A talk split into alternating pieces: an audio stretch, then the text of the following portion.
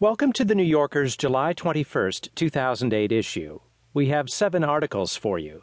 In the talk of the town, Ben McGrath comments on the marriage woes of baseball superstar Alex Rodriguez, and Paul Goldberger reports on a shape shifting building. After that, Benjamin Wallace Wells profiles a college dropout who may have cracked the most elusive theory in physics. Then Yoni Brenner offers up tasty appetizers meant to offend. Following that, Jill Lepore reflects on a librarian's battle to ban Stuart Little. And finally, David Denby reviews two films the big budget comic book sequel, The Dark Knight, and Pixar's latest animated movie, Wall-E. But first, it's this week's comment. In Flip Flop Flap, Hendrik Hertzberg writes about Barack Obama's recent move toward the center. One of the World Wide Web's most distinguished organs of fake news, the Borowitz Report, leads its current issue with this flash. The liberal blogosphere was aflame today with new accusations that Senator Barack Obama is trying to win the 2008 presidential election. Except that sometimes it's hard to tell fake from real.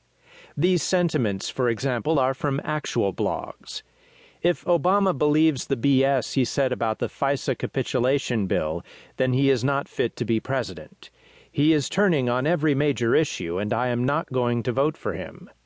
From here on out, the netroots should refuse to donate to any Democratic nominee, including Barack Obama. Obama, it turns out, is a politician. In this respect, he resembles the 43 presidents he hopes to succeed, from the father of his country to the wayward son, Alpha George to Omega George.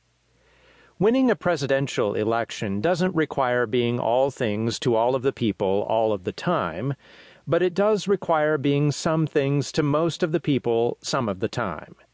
It doesn't require saying one thing and also saying its opposite but it does require saying more or less the same thing in ways that are understood in different ways.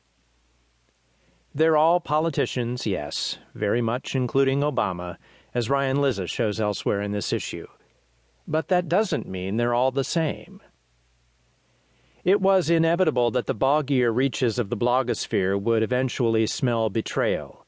In contrast, what bloggers call the MSM, the mainstream media, seldom trades in the currency of moral indignation.